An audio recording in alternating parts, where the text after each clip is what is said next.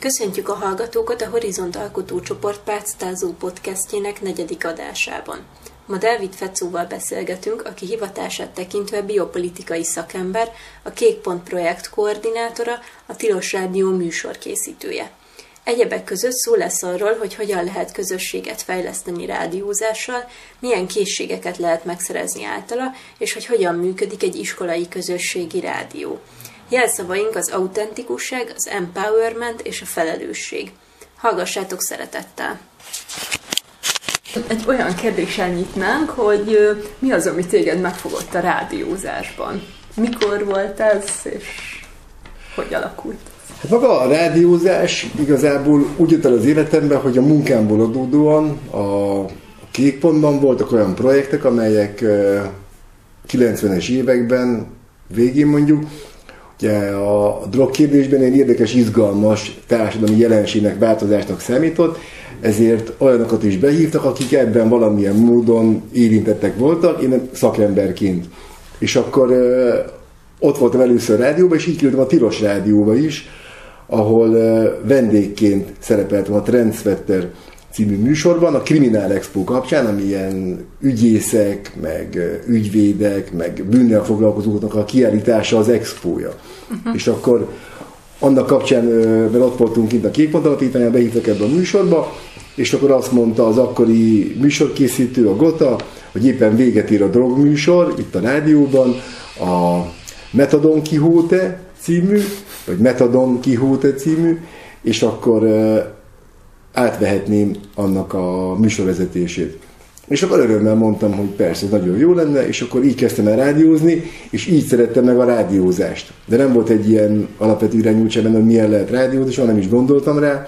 És akkor utána az évek során ez a, ez a szabad, élő rádiózás, ez, ez ilyen nagyon fontos vélemény kifejező eszközé vált nálam.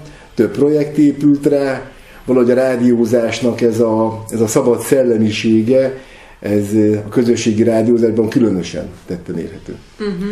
Tehát, hogyha már így szóba került ez a közösségi rádiózás, ezt így, így lehet valahogy definiálni, hogy ez, ez pontosan mit is jelent? Hát talán úgy, hogy ez ilyen harmadik utas rádiózás, van a közszolgálati rádiózás, amikor a kormányzat működtet egy rádióállomást a közérdekében, vagy a politikai hatalomnak a fékentartására és különböző ideáltípusok mentén jellemezhetjük. Kétségkívül nem ez a, az első kép, ami a közszolgálatiról eszünkből, de valami hasonlót jelentene egyébként. Van a kereskedelmi rádiózás, amikor el akarnak adni valamit, ezért készítenek egy rádió állomást, amelyben a reklámokat megszaggatják beszélgetésekkel, ez a kereskedelmi, és van a közösségi rádiózás, ahol uh, nincsen semmilyen uh, célja a közlőnek, csupán annyi, amit ő el szeretne mondani a hallgatóság számára. És akkor a tilos rádió, mondjuk mint közösségi rádió, ennek egy ilyen ideál típusa. Persze meg vannak átmenetei, és van, hogy a közösségi rádió beemel valamennyi reklámot, mint mondjuk a Rádió C esetében láthattuk, vagy van kereskedelmi tévé, amelyik mondjuk felvállal társadalompolitikai célkitűzéseket, de a tiszta közösségi rádiózás az elsősorban abból tartja fenn magát, hogy a hallgatói bedobják a pénzt a működtetésre. És ez a közösség, ez, ez hogyan alakult? Tehát, hogy itt a, igazából a rádió alakítja ki inkább a közösségét, vagy a közösség ébred rá arra, hogy igénye van egy, egy közös fórumra, vagy ez egy ilyen kölcsönhatás? Ez hogy? Szerintem hasonlóan nekem is elő kell játszani. Tehát valamilyen módon a rádiózásnak az élményét meg kell ismertetni az emberekkel. És akkor ezek közül lesz egy pár olyan ember, aki azt fogja érezni, hogy mindig is ezt akartam csinálni. Ez, őket keresjük, és akkor ők elkezdenek rádiózni, ha van mit mondaniuk. A technikai részletek, a rádió felépítése minél inkább van formalizálva, minél könnyebben átadható, annál inkább alakulnak ki ilyen rádiós közösségek, de szerintem ez ilyen karakterkérdése. Vannak olyanok, akik akarnak rádiózni. Uh-huh. És az a, ez, mondhatjuk ezt, hogy ez egy ilyen csinálva tanulós ö, szakma. Persze, nagyon fontos az előjátszása szerintem. Tehát az, hogy, hogy valaki, aki már rádiózott, azokat a rádiós paneleket, amelyektől egy műsor élvezhetővé válik, valamilyen módon megpróbálja átadni. Most vannak olyan közösségi rádiók, amelyek törekvésükből adódóan mindenfajta rádiós határt át akarnak lépni, és más utakat keresnek. De szerintem, hogyha hogyha klasszikus értelemben szeretne valaki rádiózni, akkor annak megvannak azért valamennyire a formai keretei, hogy az emberek számára élvezhetővé váljon. Uh-huh. Én azt gondolom, hogy a közösségi rádiózásnál az nem hátrány, hogyha ezeket a formai elemeket megtanuljuk, betartjuk, mert hogy segíti az, hogy át tudjunk adni embereknek tudást, értéket, nem tudom, valamit. Elmondasz egy párat ezekből a formai elemekből? Hát szerintem ilyen a, a, ezek nagyon alap dolgok, tehát az például, hogy van eleje, közepe és a vége a műsornak. Tehát valahonnan el akarok jutni valahová. Vannak olyan panelek, amelyeket fontos megismételni. Ki a vendégünk? Miről beszélünk most? Visszautalni, valaki később kapcsolódott be. Jó, hogyha vannak visszatérő témák, van állandó tematika. Ez a műsor a repről szól. Ebben a műsorban olyan emberek beszélgetnek, akik érintettek ebben. Tehát ilyen típusú paneleket érdemes átadni, mert ha ez nincsen meg, akkor ülünk egy szobában, és akkor na miről beszéljünk. Valaki mondjon egy témát, de hát ez nem izgalmas az embereknek, vagy nem mindenkinek. Persze fontos, hogy, hogy azt lássuk valaki tisztán, hogy, hogy számít-e neki az, hogy mennyien fogják hallgatni, vagy egyszer csak szeretné elmondani, és igazából inkább utóbbi, ő elmondja az, ami fontos. Te melyikek közé tartozol? Egyértelműen én szeretném elmondani, és nagyon örülök, hogy sokan hallgatják, de ha csak az nem jó, ha csak én hallgatom, mert akkor olyan, mint hogy egy vödörbe beszélnénk egy homokozóban. Tehát az fontos, hogy kikerüljön az éterbe valamilyen módon, mert attól válik rádióvá, nem pedig hangfelvételvé. Úgyhogy én például az élő műsorra gondolom azt, hogy, hogy az, az a rádiózásnak a legszabadabb formája. Uh-huh. És uh, mesélnél nekünk erről a, az iskolai projektről, hogy ez hogyan, hogyan lett, kik vettek részt benne, ilyesmikre? A, a közösségi rádiózásnak az egy nagyon nagy uh, előnye, hogy a rádiózás által valóban közösség jön létre. Tehát tudjuk azt, hogyha emberek együtt elkezdenek rádiózni, és elő van nekik játszva az, hogy milyen formában tudják ezt csinálni, és ahogyan te is mondtad, rádiózás közben elsajátítják a rádiózásnak az élményét és a formáját, akkor utána ők műsoronként tudnak kapcsolódni. Akkor, amikor közösségi rádiót építünk, akkor nem elsősorban az a célunk, hogy a rádiós tartalmak jöjjenek létre, hanem az, hogy a rádió tartalmak gyártása közben a közösség jöjjön létre. A, az egyik ilyen rádió, amit létrehoztunk, az a Tanext rádió volt, amelyik a Tanex szakképzőben ö, ö, került kialakításra. Ez egy pályázati anyag volt, vagy pályázati forrásból építettük, és az volt a cél, hogy közösséget fejlesztünk, tehát nem egy rádiós pályázat volt. Ehhez a, a, a közösséget a Tanex szakképző adta meg egy ilyen 26. esély középiskola, ahol a gyerekek azért kerülnek, mert a többi iskolában semmilyen módon nem tudtak funkcionálni, vagy külföldről érkeztek, vagy volt a nem identitásukkal valami, amit máshol nem toleráltak. Tehát egy olyan nagyon érdekes, vegyes, izgalmas társaság.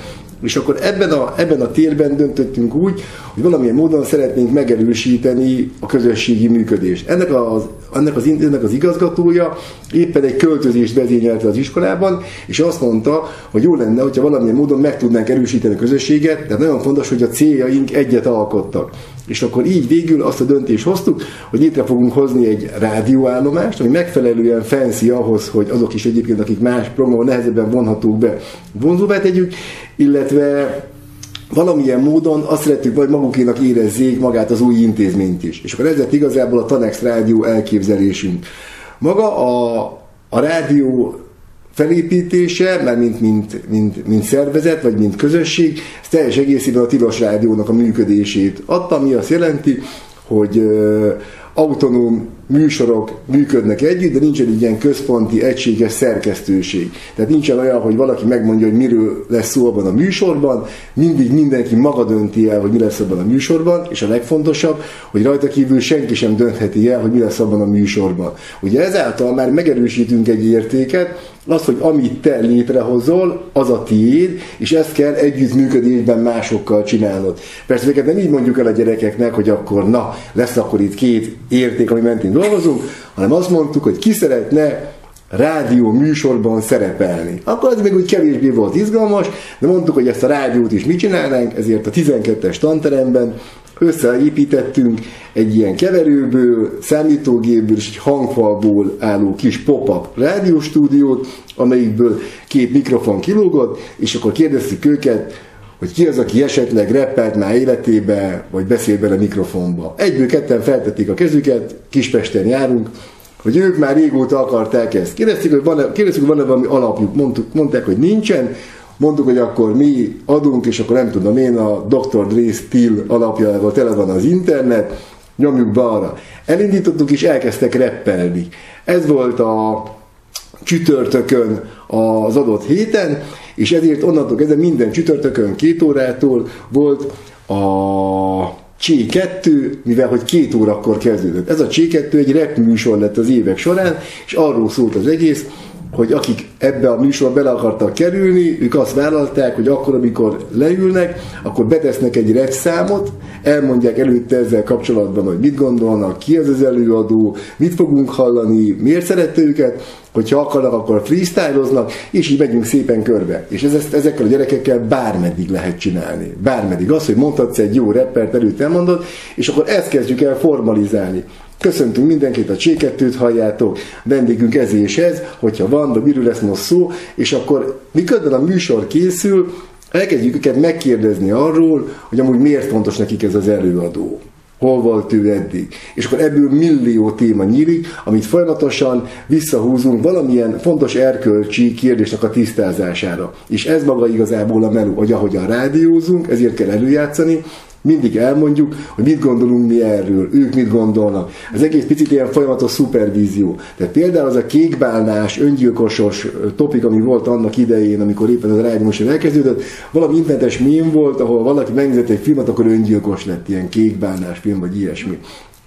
Akkor, amikor ez lezajlott a mainstream médiában, hogy ez van az iskolákban, akkor mi kb. fél éve túl voltunk ezekkel a gyerekekkel ezen a topikon. Tehát sokkal korábban érzékelünk minden problémát, sokkal hamarabb tudjuk azt, hogy mi történik velük, és ők pedig elkezdenek ebben a nagyon intim, fejhallgató stressz helyzetben megnyílni a saját gondolataikról.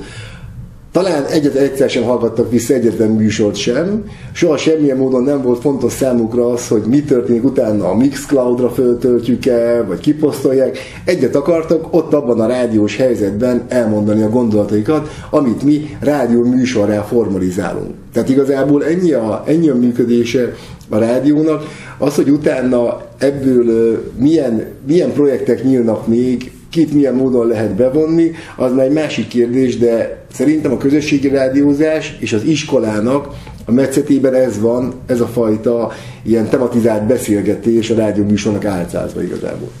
Hú, nagyon sok kérdésem Nekem is. Meg... Lehet, hogy most akkor csak egy ilyen nagyon alapvető kérdés, hogy itt nagy, milyen korú gyerekekről beszélünk? Itt 14 és 18 között. Tehát ki, vagy hát, tehát Ez középiskolások, akik mondjuk az utóbbi három-négy évüket egy vagy maximum két osztály abszolválásával töltötték, nem igazán ülnek be órákra, nem nagyon érdekli nagyon őket semmi, nagyon-nagyon nagy tájékozottsággal nem rendelkeznek, sok esetben millió hátrány ér őket az életben, tehát hogy egy alapvetően bizonyos szempontból könnyen motiválható, úgy sincsen mit csinálnom, egy másik szempontból nehezen motiválható, ki vagy te, hogy itt bármit mondasz nekem, hogy én mit rádiózok, vagy ilyesmi.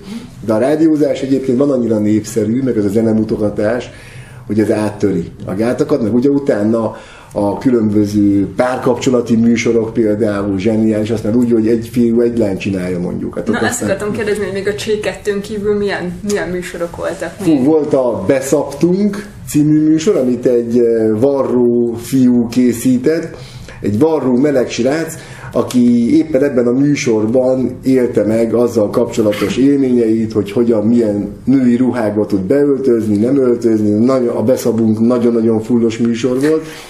Behúzta az egyik eh, tanárát mellé, aki egy momi és tanárnő volt, és akkor így együtt csinálták. Nagyon jó repszámok voltak benne, nagyon jó volt a beszabunk. Akkor volt, eh, volt rockműsor, volt, voltak olyan műsorok, amelyben a, a diákok ilyen éneklési lehetőséget kaptak, ami azt jelenti, hogy felvették a fülest, lejátszottak valamilyen alapot, és akkor arra ráénekelték. Nagyon-nagyon uh, hamis hangzású dolgokról beszélünk, de olyan relaxációs technika volt nekik, hogyha amúgy hallgatod fülesben és énekelsz rá, akkor kb. mint hogyha a zuhanyzóban énekelnél. Ha leveszed a fülest és úgy hallgatod, kétségkívül már nem annyira izgalmas, de nem akarták visszahallgatni, nem akartak éneksztárok lenni, egy kicsit csak énekelni, úgyhogy jó hangosan van a fejemen a füles. Voltak ilyen típusú műsorok, akkor voltak közéleti műsorok. Az, ami egyébként fixen tudott menni hosszú hónapokig, azért általában olyan műsorok voltak, amikor nagyon jól tudtuk elkötelezni az adott diákot vagy gyereket a, a műsor mellett, azaz mi beletettük jó hosszan, hónapokon keresztül a, a közös rádiózást. Uh-huh. Azt akartam megkérdezni, hogy milyen, milyen eszközök vannak még erre, hogy, hogy elköteleződjenek. Hát nem nagyon van más. Bele kell állni annak, aki csinálja. Rengeteg erőt elvisz. Ami nehézség ezeknek a projekteknek, hogy megfizetni azt az embert, aki heti három vagy négy alkalommal több órában rádiózik a srácokkal, és amúgy jól is rádiózik. Tehát nekünk szerencsénk volt, mert találtuk, összesen négyen voltunk, akik nagyon izzottunk ebben a projektben, és a négyből ketten megmondtak az iskolában, ketten a kék pontból. És akkor így nagyon-nagyon könnyű volt együttműködni. Ez nagyon fontos része, hogyha nincs iskolában erre nem csak fogadókészség, hanem nagyon aktív támogatói közel, akkor ez nem indul ez a projekt. Tehát bele kell állnia mindenkinek ahhoz, hogy ez kapcsolódhasson aztán később tanórákhoz, volt, aki nálunk, volt, aki többen nálunk tanultak meg keverni, technikai eszközöket összeállítani, azóta ők hangosítják a farsangjukat. Tehát itt a gyerekek több százezres technikával bánnak úgy, hogy legkevésbé sem gondoljuk, hogy el fogják rontani. Meg van tanítva. Volt olyan srác, aki, akinek nem igazán volt komfortos közösségben lennie, őt például, hogyha mondjuk a, a, a mi technikusunk maga mellé vette, és a pult mögött megtanította dolgokra, amiket azok nem tudták, akik mondjuk dominánsabb diákok, akkor nála volt valami, amit viszont ő tudott, ő tudta összerakni a stúdiót, ő tudja összerakni a hangfalakat, mindjárt értékessé válik. De ahhoz, hogy egy ilyen folyamatot le tudjunk vezényelni, kell valaki az iskolából, aki ismeri a srácokat, tudja, hogy kinek, kinek a. Tehát, hogy nagyon fontos azért a, a, a belső ember.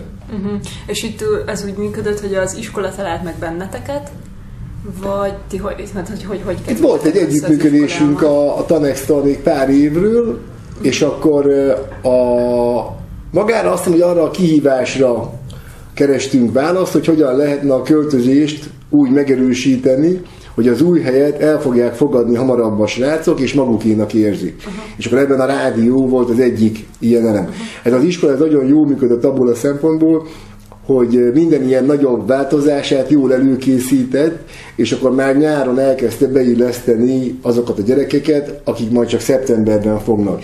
És akkor ott már egy ilyen pop-up rádiózással elhintettük ezt a dolgot, tehát kipróbálhatták a rádiót.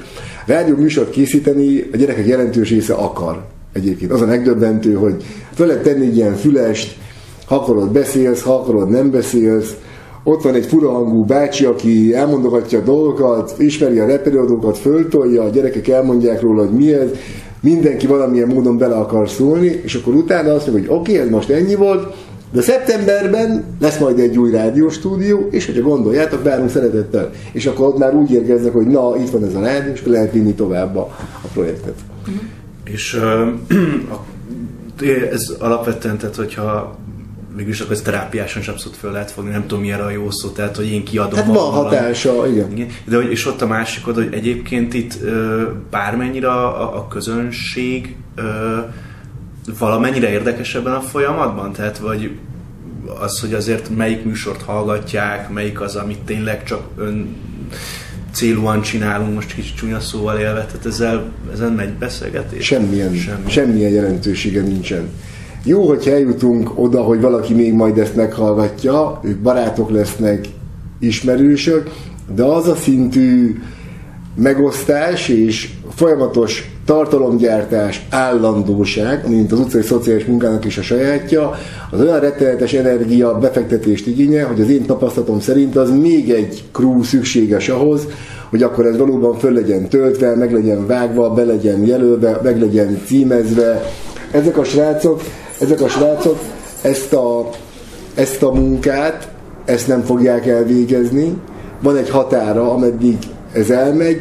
Az, hogy utána a projekt szempontjából fontos ennek a megjelenítése, az, az lehet megint egy, megint egy ilyen kérdés, de a, a rádiózás szempontjából nincsen jelentősége a hallgatóságnak, még akkor sem, hogyha megmerem kockáztatni, hogy a C2 jobb repműsor volt, mint a Tilosnak a repműsorai mondjuk manapság.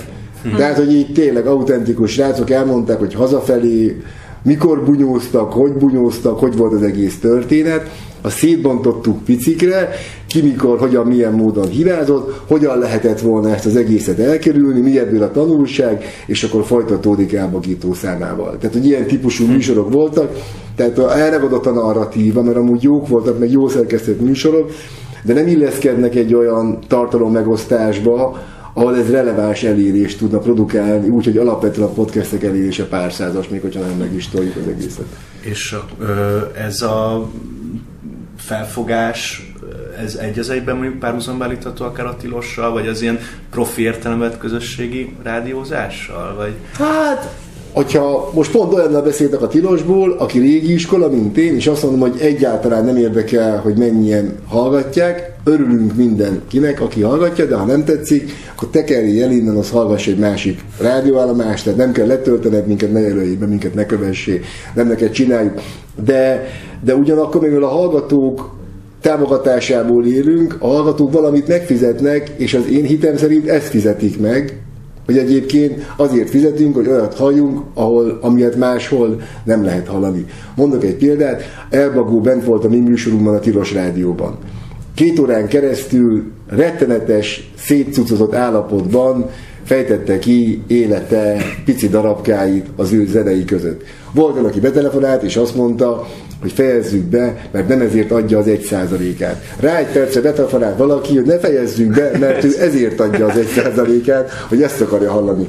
Szóval a, a, a, a, a Tanex Rádió esetében, mivel nincsen jelentősége a bevétel vagy a forrás szempontjából a rádió működésének, mert pályázati pénzből kerül finanszírozásra, nincsen semmilyen hallgatottsági elvárás, és mi a gyerekeket arra tanítottuk, hogy ne is legyen bennük ilyen, mert nem az a fontos, hogy mennyien hallgatják, hanem hogy mennyien készítik. És akkor itt ki van véve az az elem, hogy engem kevesen hallgatnak. Ne foglalkozzál te azzal, hogy téged mennyien hallgatnak, azzal foglalkozzál, hogy tudsz mit mondani. Tanulj meg beszélni, fejezd ki önmagad, tehát hogy kb. szerintem ezeket kell erősíteni. Ezért nagyon fontos az előfeszítése az egész dolognak, tehát nem csak egyszerűen rádiózunk, hanem, hanem közben ilyen nagyon fontos média szocializáció, beszédtechnika, mit mondok, mit nem mondok, például a rádióban nem lehetett káromkodni semmilyen módon. Ha írtál egy webszöveget, abban úgy káromkodtál, ahogy akartál, mert oda tartozik. Nem mondhattad azt a másik műsorkészítő társadra, hogy milyen. Nincsen minősítés. El lehet mondani szerintem, hogyan lehetne jobban csinálni. Ezeknek a srácoknak azért ez újdonság volt, de ezt folyamatosan vissza kell nyesegetni, és ahogy gyorsan megtanulnak benne. Volt olyan, aki, aki teleírt három füzetet repszövegekkel, kétség kívül jelentős része ugyanarról a témáról szólt, de volt olyan is, aki egyszerre tudott freestyle-ban reppelni, és a másik kezében pedig messengerezni a telefonon. Ami azért nem annyira gyakori egyébként. Szóval azért voltak jó, voltak jó példák egy csomó mindent mondtál már arról, hogy milyen képességeket, készségeket fejleszt, még, még ezekről beszélünk egy kicsit, hogy kicsit így összefoglalva. Például mondtad már, hogy közösséget épít, közösséget teremt, az egyáltalán a beszéd, fejlesztés, az önkifejezés. Hát nagyjából ezeket, tehát csodákat, csodákat nem, nem hoz létre, szerintem az önbizalmat tudja emelni, uh-huh. tehát az, hogy egyébként mit merek megtenni, mi a kompetenciám.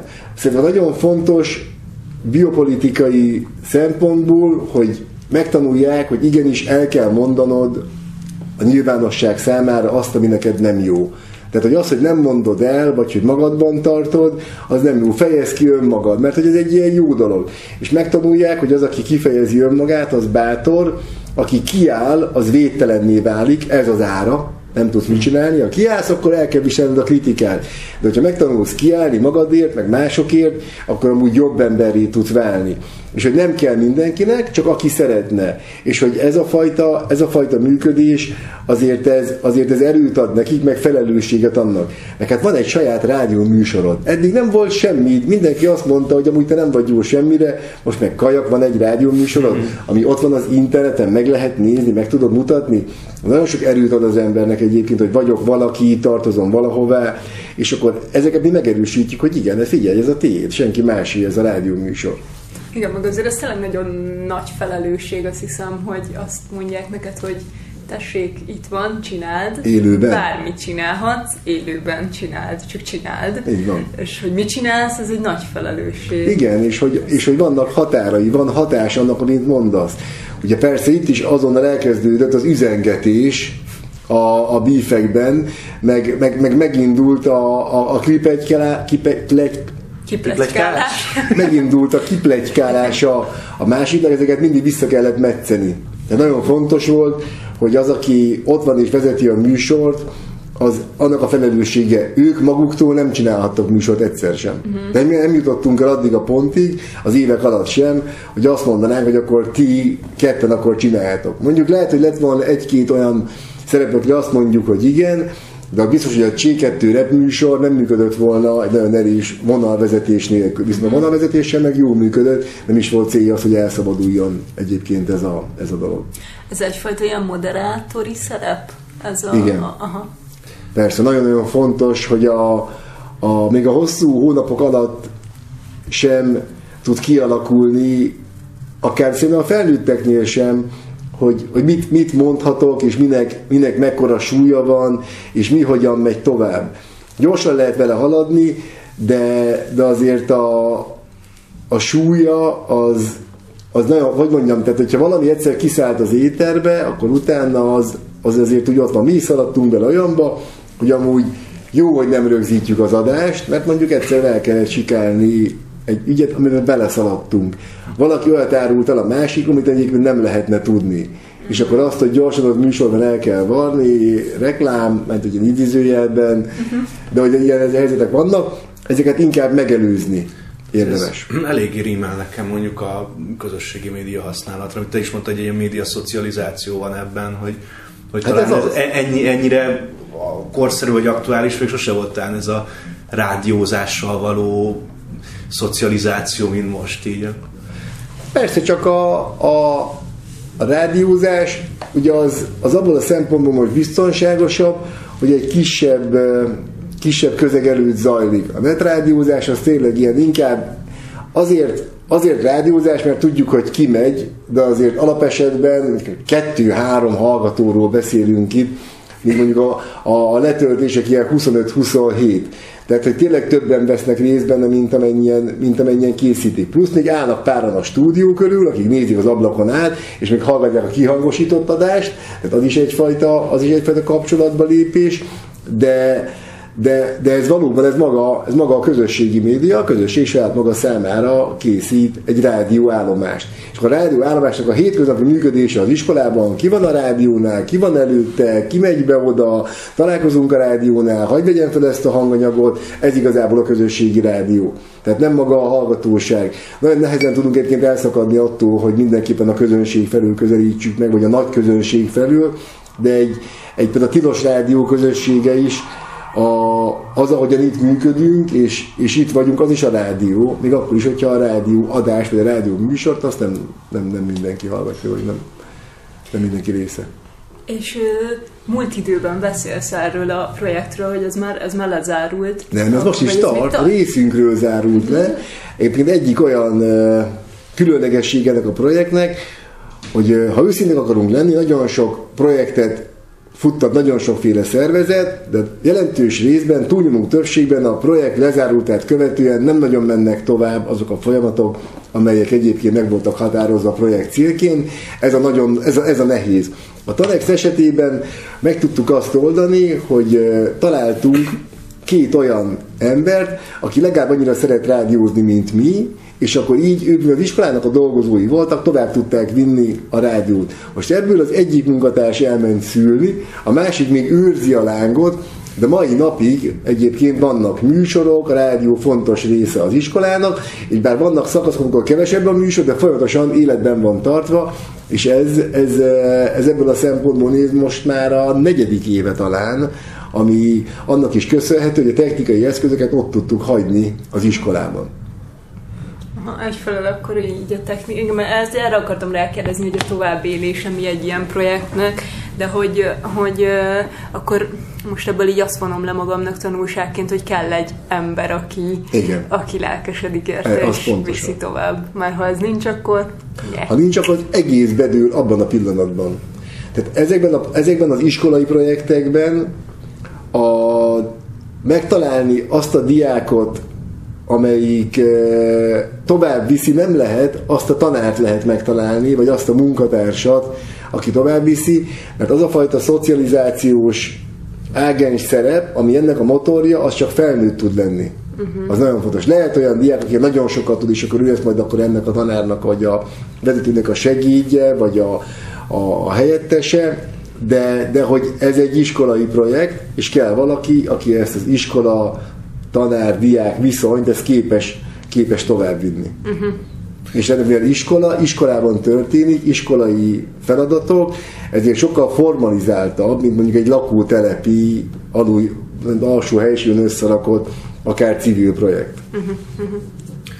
Meg tudod esetleg fogalmazni, lehet ez túl, túl direkt, de hogy ugye most többször említetted ezt a ágensi szerepet, moderátori szerepet, hogy, hogy valami kis 3-5-7-10 parancsolatot, ami így a nem tudom, közösségi rádiózásnak szerinted az alapja tud lenni. Hát szerintem a legfontosabb az az, hogy, hogy, hogy csak akkor rádióz, hogyha van mit mondanod. Az nagyon fontos szerintem. Ha nincs mit semmit mondok, akkor teljesen fölösleges. Amit mondasz, az mindig csak a saját nevedben mond. Tehát, hogy ne állj bele semmilyen projektbe, senkinek a nevében ne beszélj, csak a saját magadnak a, a nevében, de hogy nagyjából ez le is fedi szerintem az egész, az, az, az egész törekvés. Tehát ezen, ezen túl más olyan, olyan a rádiózást, a tartalmát érintő dolog nincsen, mert azt mindent a médiatörvény határozza meg. Tehát a médiatörvény betartása az ugyanúgy vonatkozik a közösségi rádiókra is, ugyanúgy nem mondhatom azt, hogy nem tudom én, vegyetek inkább rózsaszín autót a kék helyett, mert akkor azt a reklámtörvény fogja szabályozni, nem mondhatom azt, hogy egyébként a kék autó jobb, mint a másik, mert akkor megint csak a reklámtörvény ütközök, de ezeket tudni kell. Tudni kell azt, hogy mit jelent a, mi, mi a különbség a tény és a vélemény között. Nem mondhatom azt, hogy már pedig a rózsaszín autó az trágya, márkával, de azt mondhatom, hogy az én véleményem szerint trágya.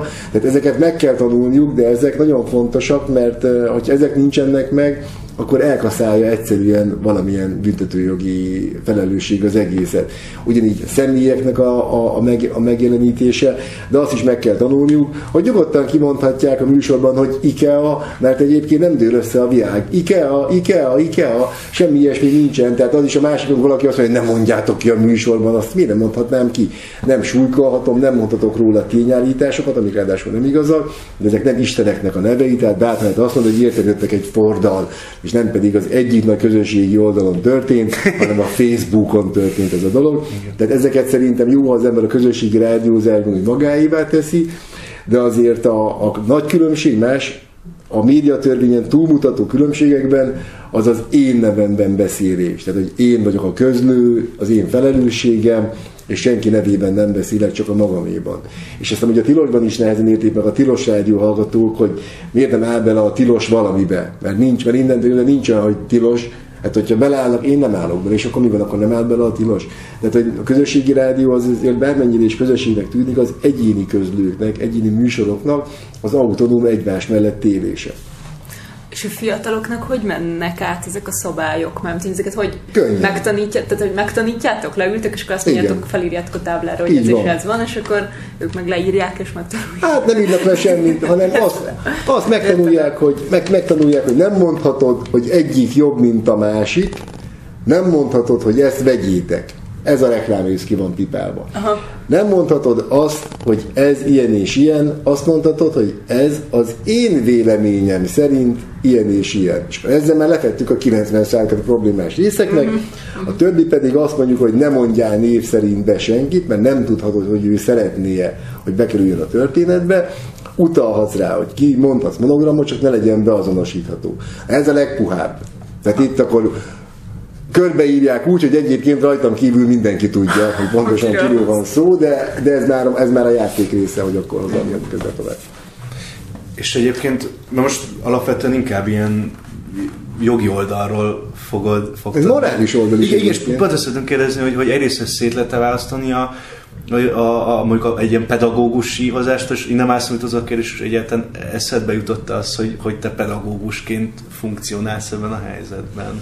Én nem gondolom, pedagógusként funkcionál, mert kétségű van pedagógiai vonzata ennek, és az alapvető pedagógiai kereteket nekem is be kell tartanom, de mivel nem vagyok tanár, azért egy picike mozgással nagyobbat tudok megengedni magamnak. Kétség kívül a, a, az alá fölé rendeltség megvan, és meg is kell lennie, de ugyanakkor lehet egy olyan mellérendelő karaktert építeni, amelyben a példamutatás javára egy picit az ember a formalizálásból enged. Tehát a kétségben nem fogunk soha bratyizni, vagy bármi ilyesmi, de nekem nincs is semmi olyan kötelezettségem, ami mondjuk egy pedagógusnak van. Tehát én itt ebben a szerepben a szociális munkaetikai kódexe szerint működöm, amelyik egyébként terepen kb. mint az orvos annyira zárja le, de hogyha a gyerekkel kapcsolatban én megtudom, hogy egyébként kábítószerezik, az rám és a gyerekre tartozik. Az semmilyen módon nekem azt nem kell közölnöm, rám van téve a felelősség. Ha megtudom, hogy a gyermeket valaki bántalmazza, vagy ő valakit bántalmaz, a felelősségem ebben az ügyben döntés hozni és jelezni, és természetesen jelezni is fogom. Hogyha olyan súlyú bűncselekménynek a, a, az ismeretébe, vagy olyan súlyú bűncselekményt tudok meg, amelyik egyébként beavatkozást igényel, akkor meg fogom tenni. Ha látom egyébként, hogy valakinek ellopta valamiét, biztos, hogy nem fogom bevamzerkodni, mert hogy abban a pillanatban az, az hogy ez nem egy nagy súlyú dolog, akkor, akkor a számomra azt jelenti, hogy akkor én vagyok az, aki őt hozom kellemetlen helyzetbe. Azt, hogy mindig tehetem, hogy láttam, hogy elloptad és felhívom a figyelmedet rá, hogy egyébként ezt el fogom mondani ennek és ennek, de egy körrel nagyobb az a tér, amiben mozoghatok, mint mondjuk egy, mint mondjuk egy pedagógus. Vannak ilyen történeteid, ahol ilyen, ilyen helyzetbe kerültél? Nehéz helyzetbe? Hát itt a, itt a, a Tanexban nem nagyon, mert azért ez más, mint amikor én dolgoztam előtte a Dzsumbújban, meg dolgoztam a, a, a sokat a Józsefvárosban is, ahol mondjuk olyan, hogy valakik elkövetnek bűncselekményeket, és én tudok róla, az viszonylag gyakran fordult elő.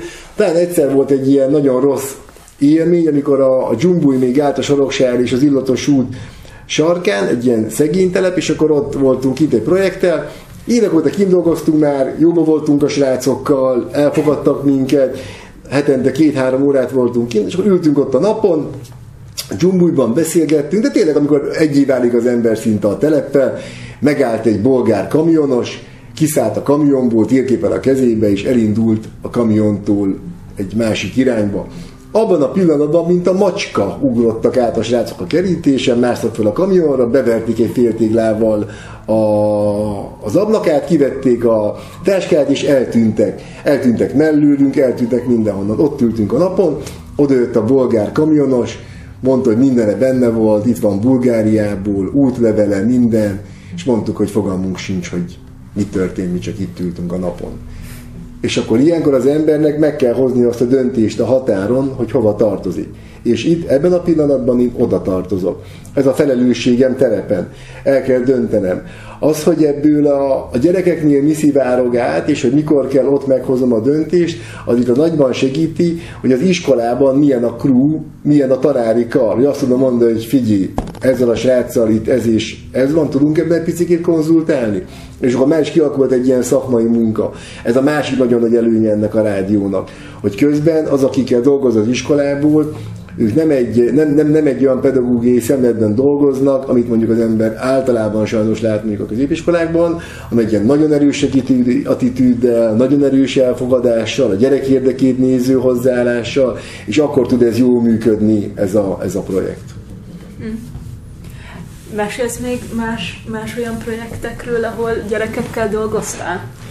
Hát alapvetően a Kékpont alapítványán mindig gyerekeket mondunk, de 14 plusz. Igen, csak mi is gyerekeket, de, fiatalokkal. Igen, így van, fiatalokkal. Igen. Alapvetően a, a, a, a projektjeink kevésbé irányulnak erre a korosztályra az utóbbi időben. Volt egy nagyobb, amit három éven keresztül a Magyar Telekomnak a támogatásával csináltunk, ez az egészségiskola volt. Ez nagyon érdekes, ez 2008 környékén csináltuk talán most ért oda a világ, hogy megértse az egészségiskola működését. Az egészségiskola egy olyan projekt volt, amelyben minden alkalommal, amikor elmentünk egy külső helyszínre, ott kialakítottunk egy, eh, egy nagy udvart, egy jaulát, illetve négy tantermet, ezek általában izgalmas helyszínek voltak, projektorral, különböző hangeszközökkel, és akkor a, a diákok megérkeztek, nem tudom én, ilyen 40-en ebbe az elképzelt iskolába, az egészségiskolába, ahol én, mint az igazgató, köszöntöttem őket munkatársaimmal, és akkor elmondtuk, hogy ebben az iskolában igazából másfajta módon fogunk tanulni a mai napon, négy különböző téma lesz, ezek általában a társadalmat érintő témák voltak, közöttük a, a globális felmelegedés, a migráció, megdöbbentő volt látni egyébként az egészségiskolának a moduljait, hogy most arra odaért a világ, amikkel foglalkoztunk.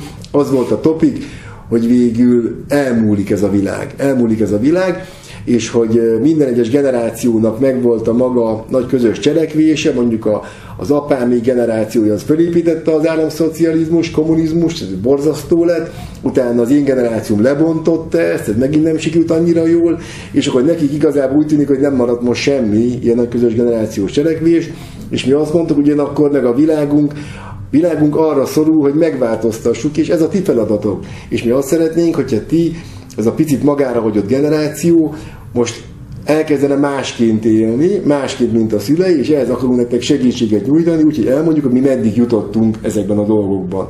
És ezt ők imádták ezt a dolgot. Abban a pillanatban minden, minden témában érveltek, hogyan kéne másként csinálni, mi legyen a migrációval. Persze nem volt áthitatva egyáltalán politikával, akkoriban ez a kérdéskör, úgyhogy ezzel végighagnisztuk három évig az egész országot, számtalan problémát megoldottunk, a, a, a diákokkal, nagyon jó interaktív órák voltak, nagyon pontosan tudtuk, hogy mi történik velük, és akkor utána valahogy ezt a projektünket ezt már nem csináltuk. Már másokba kezdtünk, utána elkezdtünk a, a gyermekvédelmi intézetek felé mozdulni, ott is ugyanezt a modellt alkalmaztuk, hogy egyébként próbálj meg konstruktív módon lázadni a kor ellen, amiben élsz. Tehát, uh-huh. tehát valamit próbálj másként csinálni, ne akarj úgy élni, mint a szüleid.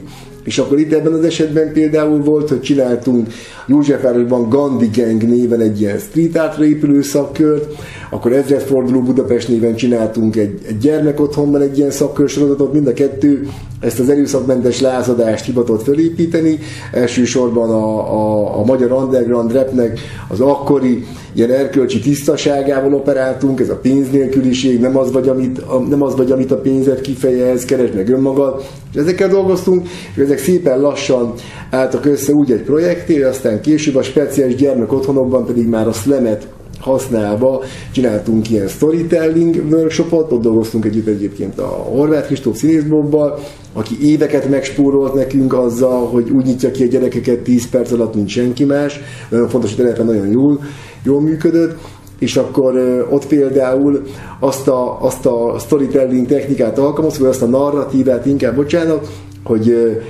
a speciális gyerek otthon az, a, az azt jelenti, hogy 18 év alatti vagy, nem előzetes letartóztatás vagy büntetés végrehajtás, de azért nem mehetsz haza két évig. Csak mondjuk el, eltávokra ilyen egy év, fél év után. Akik ide kerülnek, bár gyerekek, és úgy tekintenek el, hogy bűnt követtek el, vagy bűnelkövetők voltak, nagyobbik rész áldozatok, gyermekprostitúciótól elkezdve különböző okok miatt kerülnek olyan helyzetbe, ahol annyi a baj, hogy még ide kerülnek.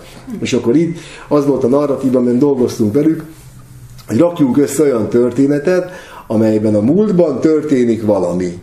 Valami, ami elvezet oda, hogy most itt vagyunk, itt pedig történik valami, ami elvezet oda, hogy már jobb az életem. És akkor ezt hogyan tudnánk beletenni egy ilyen történetbe, történetből aztán ilyen slam csináltunk, és a végén story slam show keretén belül előadták egymásnak, meg a közönségnek. És akkor ehhez felkészítettük őket, mint egy ilyen megasztárban, volt külön a, a külső, hogyan tud megjeleníteni a különböző mondatokat, hogyan tudok repelni, nagyon-nagyon fullos produkciók lettek, és akkor a végén mindenkit díjaztunk, nem tudom én, MP3 lejátszóval, Bluetooth hangfalakkal, végig elmondtuk, előtte is, közben utána is, hogy mi el fogunk innen menni. Ez a sztori, ez ennyi. Ez a sztori, ez ennyi, de abban bízunk, abban bízunk, hogy nagyobb lesz a nyitottságotok azok irányába, akik hozzánk hasonlóan jönnek, és meg tudjátok vizsgálni, hogy mondanak, az oké -e.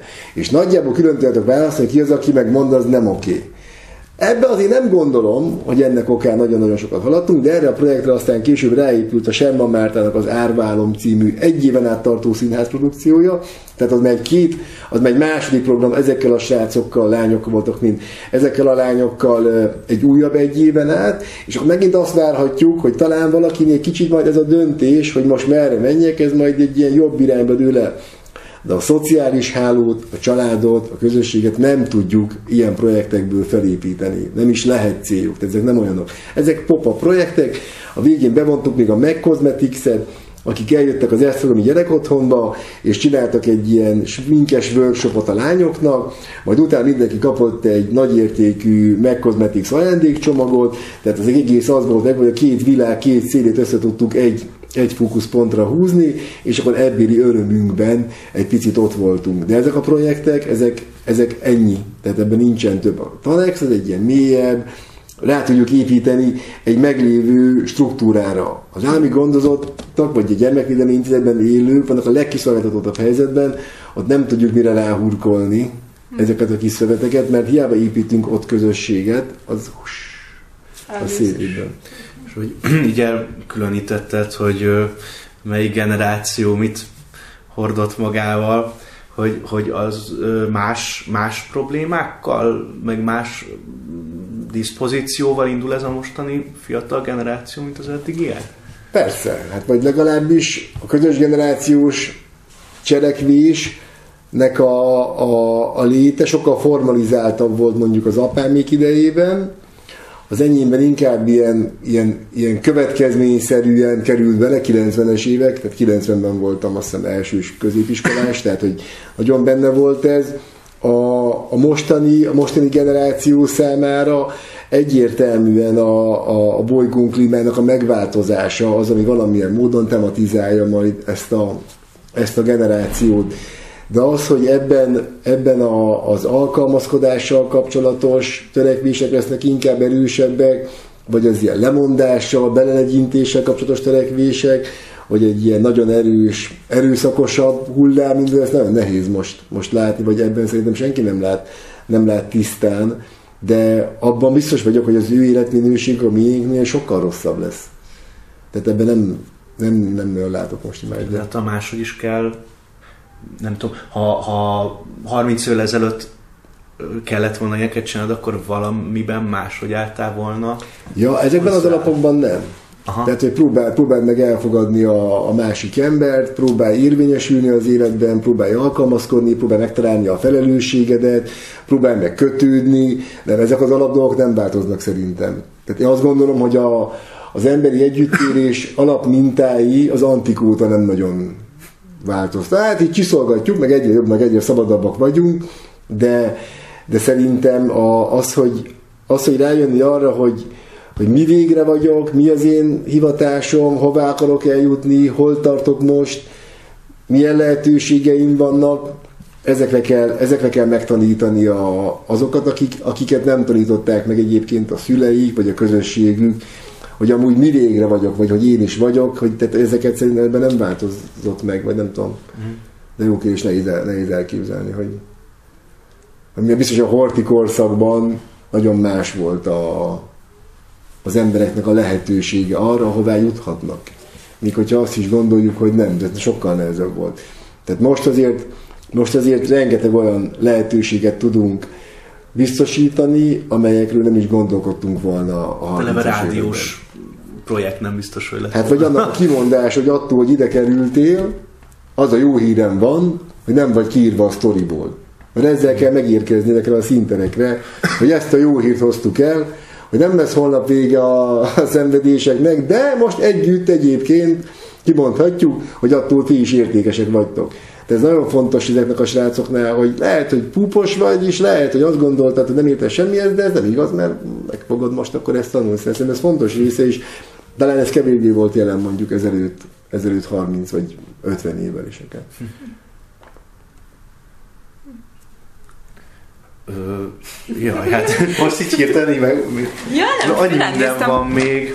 Meg az, az nagyon-nagyon visszamenőleg, csak még a közösségi rádióval kapcsolatban gondolkodtam azon, hogy, hogy itt a, a, a nem tudom, stábon belüli kapcsolatokat úgy kell elképzelni, hogy ezek abszolút ilyen projekt alapon működnek, tehát van egy műsor, és akkor azt csinálják mondjuk ketten, meg ott vagy te, vagy ott vagytok ti felnőttek, és akkor ti együtt ö, valahogy létrehozzátok a műsort. Ezt jól értem, illetve akkor azt, hogy, hogy ezáltal nem feltétlenül talál, nincs, nincs olyan, hogy egy nagy rádiós stáb, ahol mindenki a rádió által ismer mindenkit, hanem műsorok vannak, és annak kapcsán vannak a... Hát inkább úgy van, hogy vannak, vannak műsorok, és műsorokhoz kapcsolódó felnőttek. És akkor a felnőttek azért rendszeresen konzultálnak arról, hogyan halad a rádió műsor.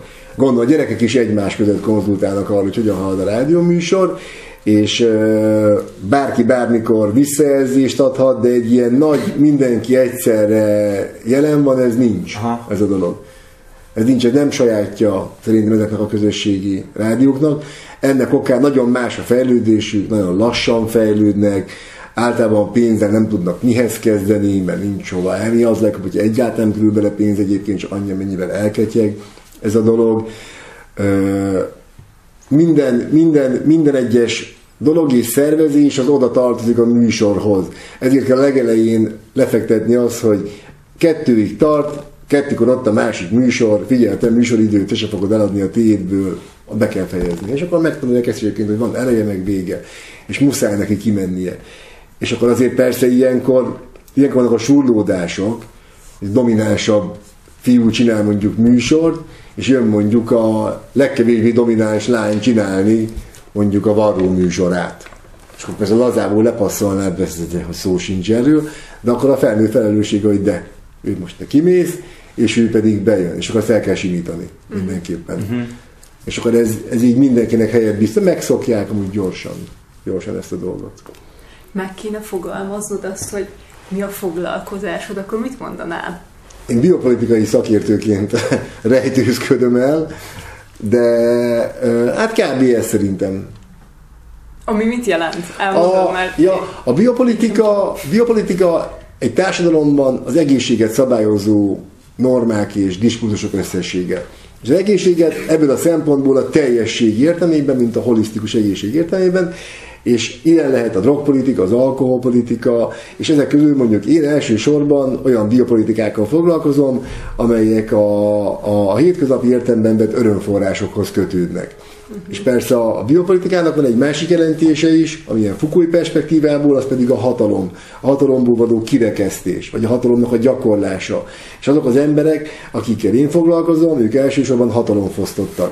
Tehát azt is jelenti, hogy az a, azt a tulajdonságukat, vagy képességüket, hogy önmagukról tudjanak állítani dolgokat, és ezáltal ki tudjanak bújni a hatalomfosztás alul, gyakorolják a hatalmukat, ez a projekteknek a célja, amiket gyártunk. Tehát igazából ezzel foglalkozom. És miért fordultál feléjük főként? Hát ezt ide sodródtam, nem tudom. Aha. Nem tudom, ez annyira magától értetődő volt, hogy, hogy, hogy velük foglalkozom, úgyhogy még nem tartom magam segítőnek, meg nem is tanultam a segítést, tehát nem is, nincs is ilyen projekteket hozok létre elsősorban, de a segítés egy, nálunk a kék vonal segítés egy sokkal formalizáltabb, sokkal szakmaibb dolog, mint amit egyébként én csinálok, de az, hogy, a, az, hogy fontosak azok, akik egyébként kevesebb lehetőséggel bírnak, ez egyszerűen a felnőtté válásomban, ezt egyszer csak az ember fölismeri, hogy amúgy, ha ezzel nem foglalkozik az, aki szabad, hogy a másik ember szabadabb legyen, akkor egyébként ezzel senki nem fog foglalkozni, tehát hogy ez egy ilyen... És akkor ez valahogy úgy így alakult. Akár ebben, akár más ráeszmélésedben segített a, a te közösségi rádiós munkásságod?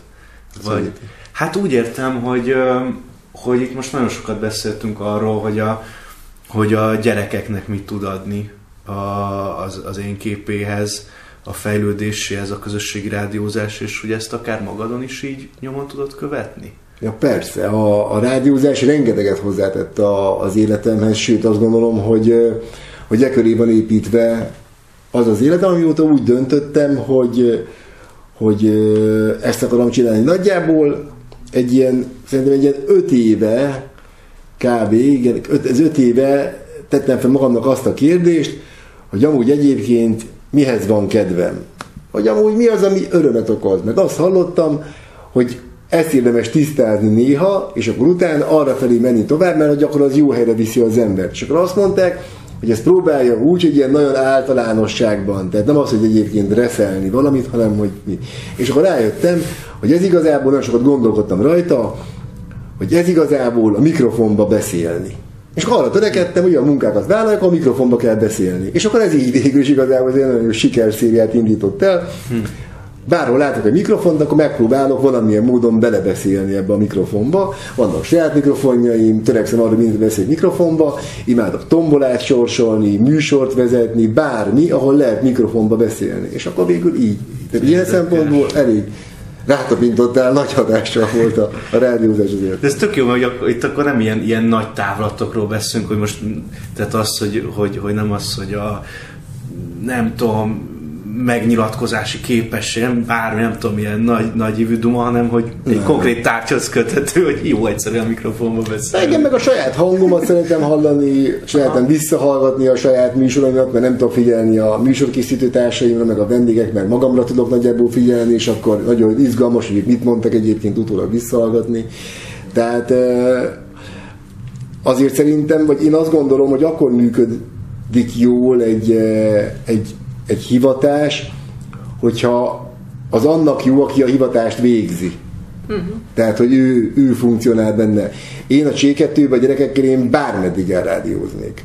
Akármeddig, bármeddig elrád, mert annyira izgalmas, hogy miket mondanak, repelőadókról, akikről előtte egész életemben nem hallottam, Kispest, Kőbánya, olyanokat mutogattak, hogy tényleg az ember, hogy ne ilyen van.